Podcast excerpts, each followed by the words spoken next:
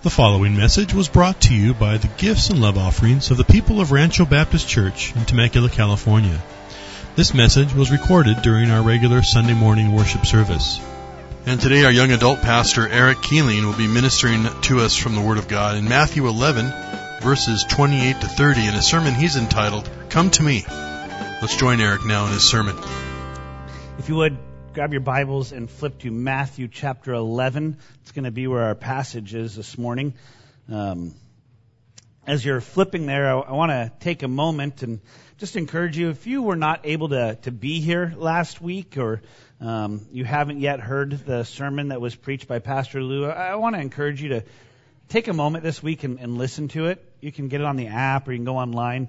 Um, but it was a just a, a great message and a, a, great encouragement out of James chapter 1, um, and really helping us to think about the differences between trials and temptations, um, as well as the need for each and every one of us to be willing to examine the lusts that we are allowing to entice us and to carry us away. Uh, it was a great message, so I encourage you to take take some time to listen to that this week if you haven't already heard it. God's word is such an amazing thing. Um, the author of Hebrews uh, gives us a, a, description of his of the word in Hebrews chapter four. He says, "For the word of God is living and active, and sharper than any two-edged sword. It is piercing." As far as a division of soul and spirit, of both joints and marrow, and able to judge the thoughts and the intentions of the heart. God's word is such a, powerful thing. It is alive. It speaks to our hearts. It speaks to our minds. It speaks to our lives, where we're at. And, and I want us this morning to, to be mindful of just the, the power of God's word at work in us. This has been a, a hard week for me in uh, both preparing for this message, along with preparing for the first reading of the budget meeting tonight, which I have some responsibility in. Um, and then I also had some some family stuff this week. My uh, my uncle, my my dad's brother, 81 years old, went into emergency surgery on Monday evening.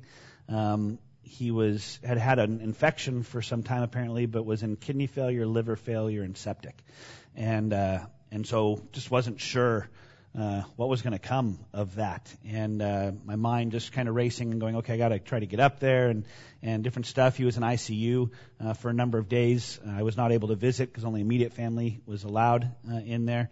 Um, but uh, I don't know about you, but I'm easily distracted. Um, when things like that are going on, it just gets my attention.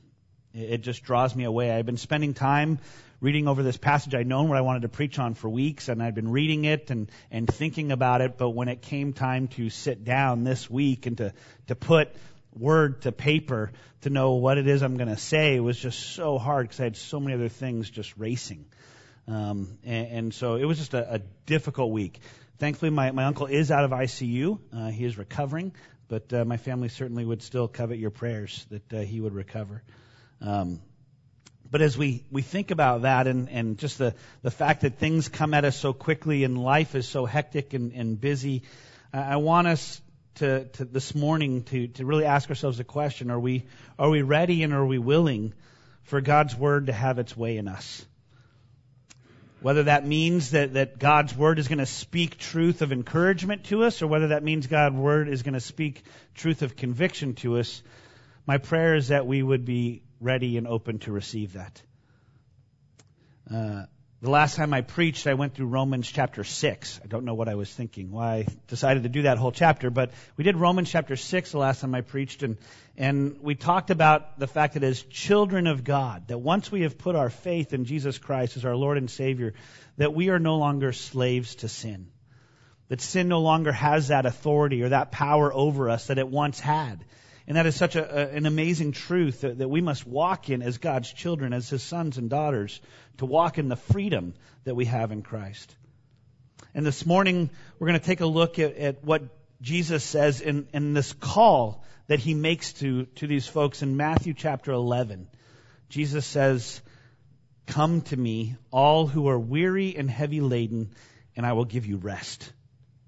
Take my yoke upon you and learn from me, for I am gentle and humble in heart, and you will find rest for your souls. For my yoke is easy and my burden is light. Let's pray. Heavenly Father, we come to you this morning because you are the one who is able. You are the one who, who knows the, the end from the beginning. We come to you this morning because you are the one who calls us to yourself. You call those who are weary and heavy laden to come to you. You call those who are burdened to come to you. And so this morning we come. We ask that you would, would have your way in us. Transform our hearts and our minds, that we might see you clearly, that we might think rightly, and that we might be transformed by it in, in such a powerful way to live for your glory. And we pray this all in the precious name of Jesus Christ our Lord. Amen. So before we get into our passage at the end of chapter 11, I think it's important that we take a little time and, and do some background on what had happened earlier in this chapter. Um, chapter 11 opens with John the Baptist sending some of his disciples to Jesus. Um, his ministry has been going on for some time now, and, and John uh, sends some of these disciples to ask Jesus a great question. He says, Go and ask him, Are you the expected one, or shall we look for someone else? You know, John the Baptist was the, the forerunner. He was the one that came before Christ. He was the, the voice of the one crying out in the wilderness, declaring that he is here, the Messiah has come.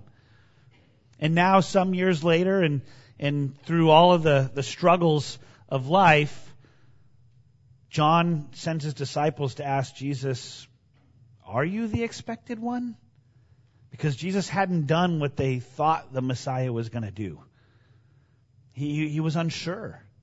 He didn't know what was going on. And, and here in Matthew, we're, we're, we're given Jesus' verbal response to that question. He answers them. But, but in the parallel passage in Luke, in chapter 7, we're given a little bit more insight as to what happened when his disciples came to him. It says that when, when the men came to him, they said, John the Baptist has sent us to you to ask, Are you the expected one, or shall we look for someone else? At that very time, he cured many people of diseases and afflictions and evil spirits. He gave sight to many who were blind, and he answered and said to them, Go and report to John what you have seen and heard. The blind receive sight. The lame walk. Lepers are cleansed. The deaf hear. The dead are raised up, and the poor have the gospel preached to them. Blessed is he who does not take offense at me. You see, we, we know that Jesus had been healing people and performing signs for, for some time now. He had been, been accomplishing great miracles for quite a while, but I love the fact that his answer to John's question, we're told in, in Luke, is that he wants John's disciples to see with their own eyes what's happening. They're seeing him perform these miracles, seeing him perform these signs. But even more than that, even beyond seeing with their own eyes, it's really the last thing that he says that, that carries all the weight. The last part of his answer to them was the most important. He says, The gospel is being preached. They were to report back to John both what they had seen and what they had heard.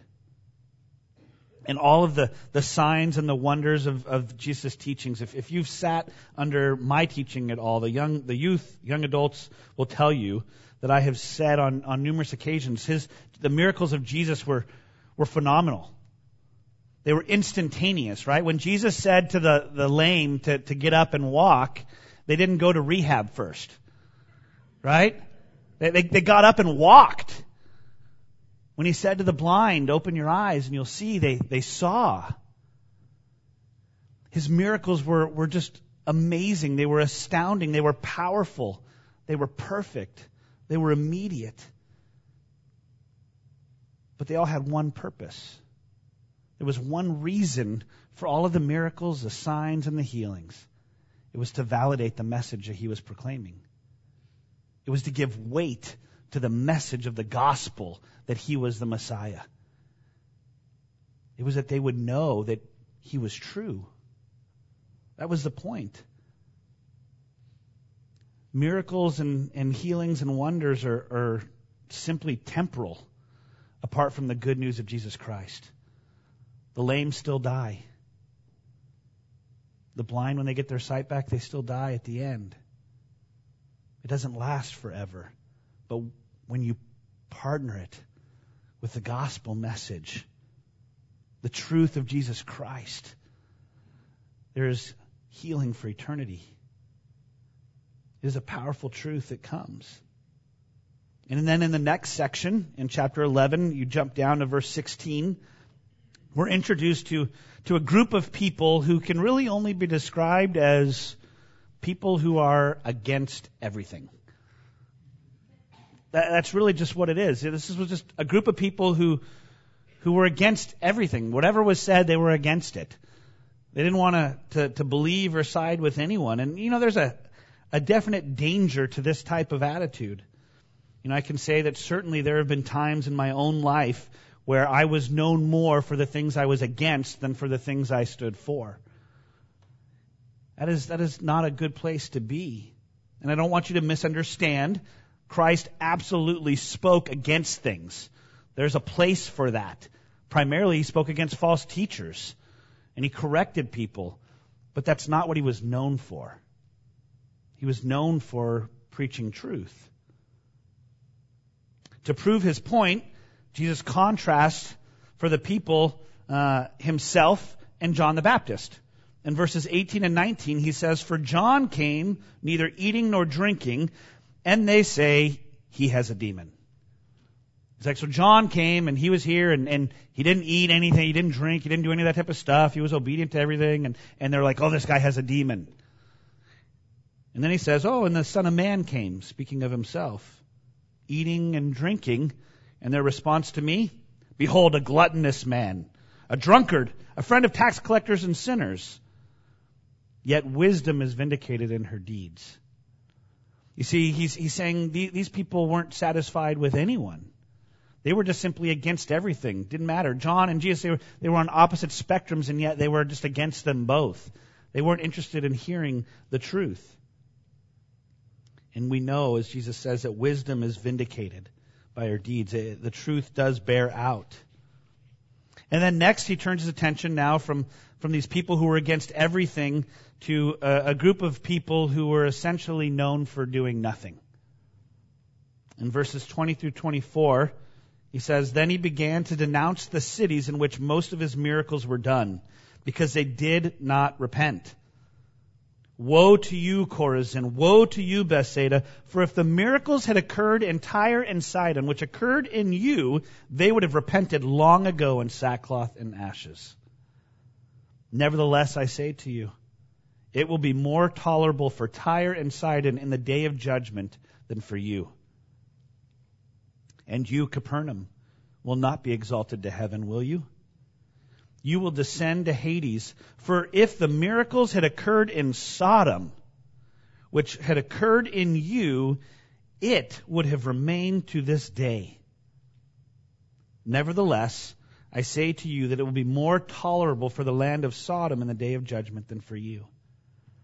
I've had the privilege of, of going to Israel twice now in my life, and, and uh, it is amazing. If you ask me Where's the one place I'd like to go back to in the world? It's Galilee. I, I love Galilee. Taking a boat ride across the lake where Jesus walked on water. Walking down the Mount of Beatitudes where he had taught his great sermons, where he had led his disciples. It is an amazing thing to be in Galilee where the ministry of Jesus took place. It just grabs your heart. It opens the word up. But you know, I've been to Chorazin. I didn't go the first time, but this last trip I went on with Austin, we went to Chorazin, and you know what's there? Ruins. It's just ruins of a synagogue that once stood, of a house that was once there. There's nothing left. Capernaum, remnants of a synagogue.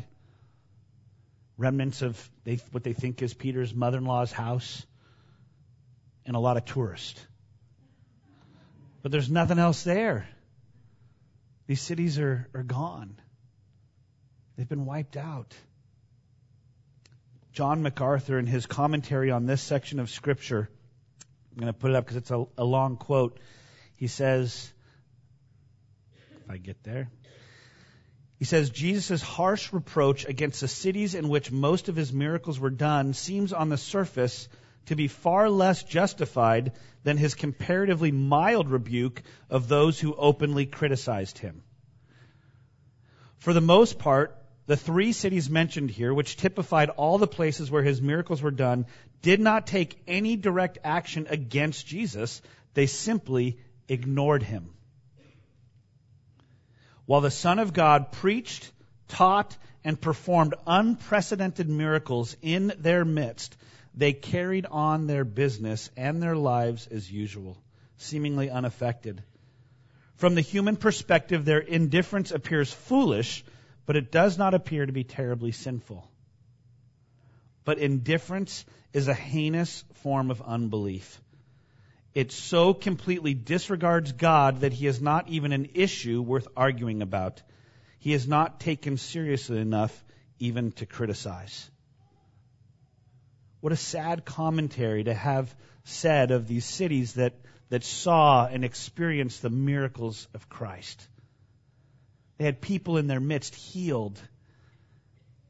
And the commentary is simply that they weren't bothered enough to, to even think anything about it, or to do anything about it, or to make a different choice. And lastly, before we get into our passage, Jesus says, starting in verse 25, At that time, Jesus said, I praise you, Father, Lord of heaven and earth, that you have hidden these things from the wise and intelligent and have revealed them to infants.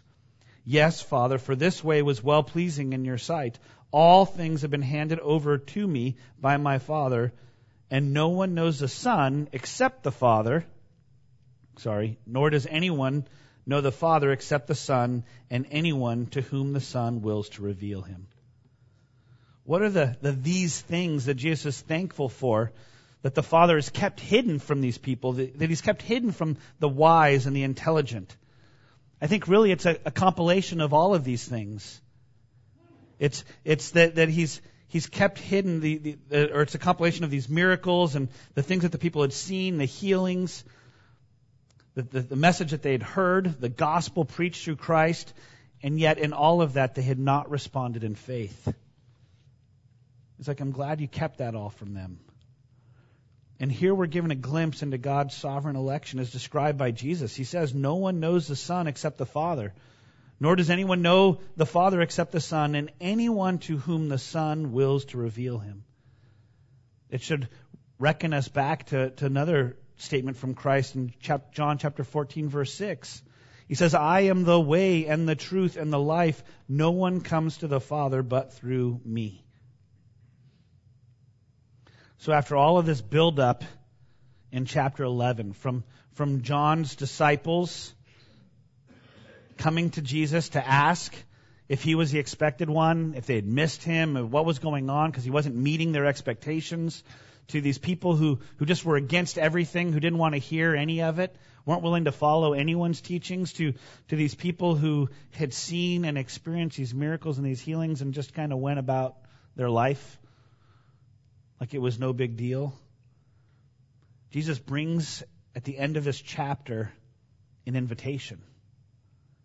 He introduces us to, to all of these different things, and then he gives us this invitation Come to me, all who are weary and heavy laden, and I will give you rest. Take my yoke upon you and learn from me, for I am gentle and humble in heart, and you will find rest for your souls for my yoke is easy and my burden is light. In reality, there, there are two parts to this invitation. The first is found in verse 28 when Jesus says, Come to me, all you who are weary and heavy laden, and I will give you rest. This first invitation is, it's a call to salvation. This is a call to salvation that he's extending, to these folks. He's saying, Come to me, all of you who are weary and, and heavy laden, all of you who've been trying to do this on your own. All of you who think that you can earn your salvation, earn God's favor, please me. Come to me. Come to me. This, this word that we have is is uh, kopeo. I don't know how to do Greek. Pastor Luke could do it, but it means to labor. When he says you're you're weary, it means to labor to the point of exhaustion. That's what he's saying. He's like, come to me, all of you who have labored to the point of exhaustion, all of you who are giving everything you have, who are working so hard to try and earn this, come to me. And you're heavy laden. That has the, the picture of, of this added thing being put on you from, from the outside. Some, some extra weights that are coming upon you. Maybe some added hoops to jump through. Essentially, he's saying to them, You who are exhausted of trying to please God or even to know God, you've worked so hard trying to do this, come to me and you will find rest. Stop trying to earn this. You cannot earn it. You know, the Jews, uh, as I said, they had a lot of hoops for, for people to jump through in order to be at peace with God, in order to know God. You know, God had given them the law. They had, they had taught the law, they had proclaimed the law. The Pharisees were so good that they even added to it, right? They, they, they gave them extra and said, it's not just good enough to do this, but you need to do this, you need to do this, you need to do this. And they put this weight upon people in order to come to God. Jesus is saying that's, that's not it. It's not about those extra weights. You know, I, I grew up in a Catholic church. I went through First Communion. I went through CCD. I, I was about 13 when I decided I, I wanted to, to go and, and find something else. And um, but I remember that there were a lot of things that were told to me that I had to do in order to to come to God. If you happen to be here a few weeks ago, we had a group called Adams Road here. A group of individuals who, who had come out of the, the Mormon faith, and they shared their testimony, worshiping God through song and sharing their testimonies of how they had worked really hard to try and please God and know God and have salvation and go to heaven. And at the end, they realized that none of it meant anything. They just needed to come to Jesus. Come to me, all you who are weary and heavy laden, and I will give you rest. Stop trying to earn it on your own. Stop trying to, to work enough. But you know, it wasn't just the Jews who had added all these hoops, and it's not the Catholic Church and just the Mormon Church. But unfortunately, I think that there are some some folks even in evangelicalism who like to add to the gospel. You got to do this. You got to do this. Some well-meaning parents put some stuff on their kids. That's not what it's about. If you get nothing else from the message this morning, I hope that you get this that faith in Jesus Christ is all that is required for salvation. Put your faith and your trust in Him, and you will be saved. And maybe you're here this morning and you've tried really hard to be a good person for whatever reason, whether you were trying to please God, whether you were trying to come to God, whether you just thought it's just right to be good, and I have no idea why you would think that, apart from God. But maybe you've just tried to be a good person and you are worn out know this there is nothing that you can do to earn your salvation. There is nothing you can do to bring you rest and peace with God. We're told in the scriptures, right? Romans 3:23, for all have sinned and fall short of the glory of God. There is not a single person apart from Christ who walked this earth without sin. All of us we all have fallen short. We all have, have chosen our own selfish ways. We have all sinned. And then Romans 6:23 for the wages of sin. He says that that payment, that wage that you have earned, right? A wage is something you earn. What you've earned is death, and it's not just physical death, but it is spiritual death. It is separation from God, from his goodness, from his kindness, from his glory. The wages of our sin is death. but the free gift of God is eternal life in Christ Jesus our Lord. There's this free gift that has been given to us through Christ. Romans 5 8. God demonstrates his own love toward us that while we were yet sinners, while we were in that state of being his enemies, while we were in that state of, of trying to, to please him ourselves and all that type of stuff, where we were trying to be good enough or any of that, says that God demonstrates his love and that he sent his son to die for us, to reconcile us to himself, to redeem us. Romans 10, verses 9 and 10 say that if you confess with your mouth Jesus is Lord and you believe in your heart that God raised him from the dead, you will be saved. For the heart of a person believes, resulting in righteousness, and with the mouth he confesses, resulting in salvation. Do you believe? Do you believe that Jesus is who he said he is? Ephesians 2, verses 8 through 10. For by grace you have been saved through faith, and that not of yourselves, it is the gift of God, not as a result of works, so that no one may boast. For we are his workmanship, created in Christ Jesus for good works, which God prepared beforehand so that we might walk in them. We are saved by grace alone, through faith alone, in Christ alone. That is the message. Come to me. Put your faith in me. Trust me. Come to me, and you will find rest. You will find rest. You are weary. You are worn out. You are tired because you've been trying to do it on your own. Stop. Come to me, and you will find rest. All of you who are weary and heavy laden. He's saying, stop trying to do it on your own. And then we get the second invitation. That, that, that first invitation is, is really a gospel message. He's saying, come to me. But the second invitation is, is, is one where we are to take his yoke upon ourselves. This is really the, the call for, for us as Christians. Once you've accepted that, that first invitation, now take his yoke upon you. His yoke is similar to these, these pictures that you see up on the screen here. And, and it was used to, to yoke these two oxen together in order to plow the fields, in order to work the fields. And it was a great illustration that, that Christ used for them. It was something that they understood. And when the farmers were deciding how they would, would pair their oxen together in, in the yoke, they wouldn't put two young, immature oxen together in the yoke because they would just be wild. They'd just be doing whatever, you know.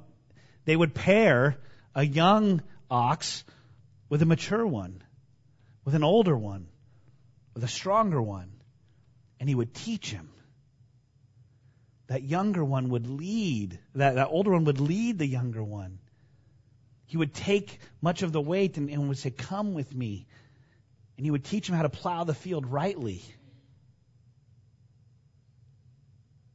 When Jesus says, Take my yoke upon you and learn from me, he is telling us to stop trying to live up to everyone else's and, and even our own expectations. Stop trying to go your own way.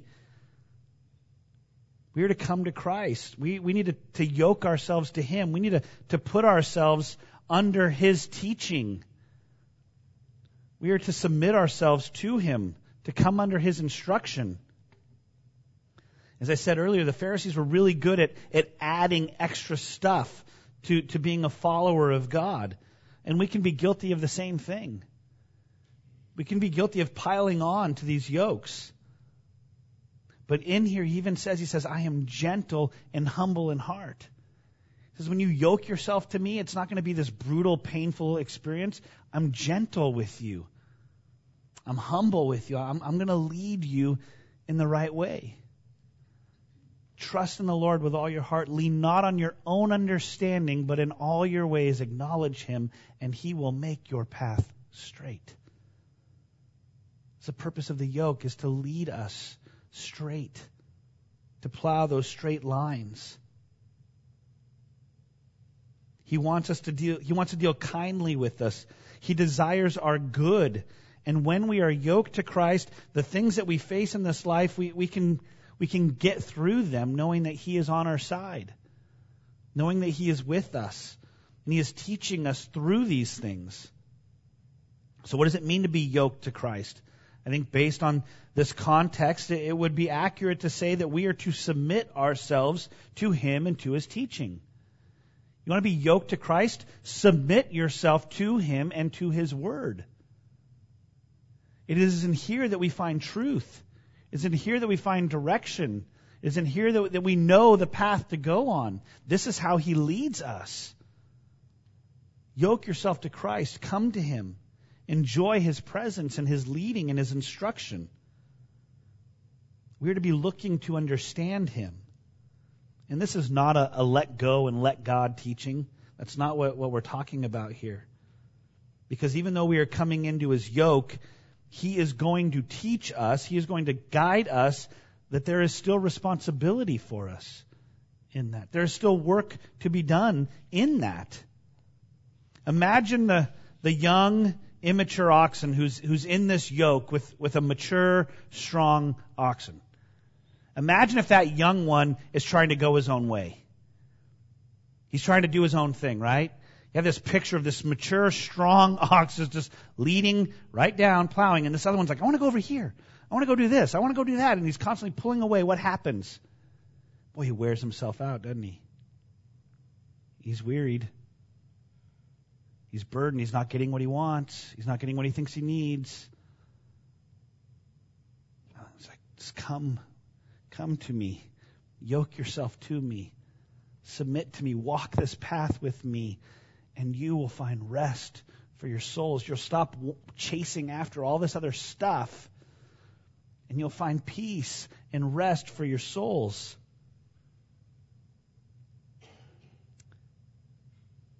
He says to us that his, his yoke is easy and his burden is light. He doesn't say that come to me and you won't have a yoke.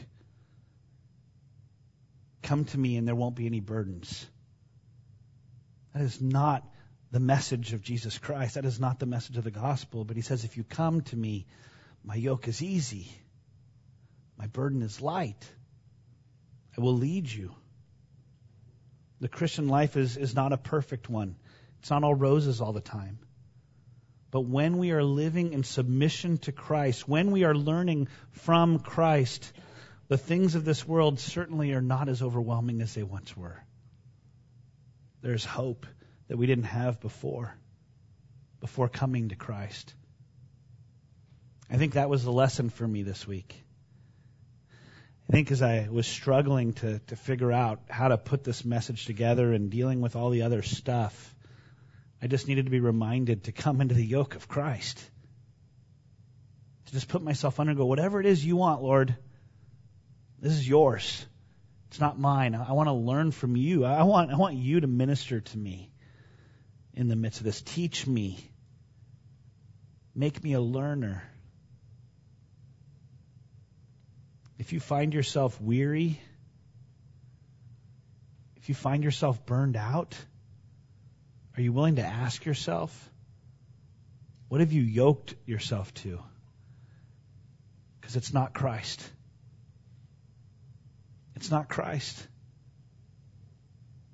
Let's pray. Heavenly Father, we we thank you for the opportunity to to look at your word. We thank you for the opportunity to to meet with you, to meet freely here. Father, we thank you that your word is living and active. And uh, Lord, I ask that you would use your word to to accomplish your purpose in all of us today. Lord, that, that you would use your word to, to transform our hearts and our minds. Lord, I ask for each of us in here that we would be willing to examine ourselves, to ask ourselves what it is we've yoked ourselves to. Because we know, we know from your word, you tell us that if we come to you, your yoke is easy and your burden is light, and we will find rest for our souls. Father, we thank you for the great love of Christ. We pray that you would just cause that, that truth just to, to soak in. For your glory, we pray. In Jesus' name, amen. Hey, thanks for being with us today. It's always a pleasure to serve you with this CD ministry. Here at Rancho Baptist Church, our mission is to glorify God by making disciples who love God, love others, and live to reach their world for Christ. And if you have any questions regarding this sermon, or just perhaps knowing God in a deeper way, don't hesitate to give us a call. Our phone number is area code 951 676 2911. Or you can reach us on the web at www.ranchobaptistchurch.org. That's www.ranchobaptistchurch.org. Have a great day in the Lord, and God bless you as you continue to walk with Him.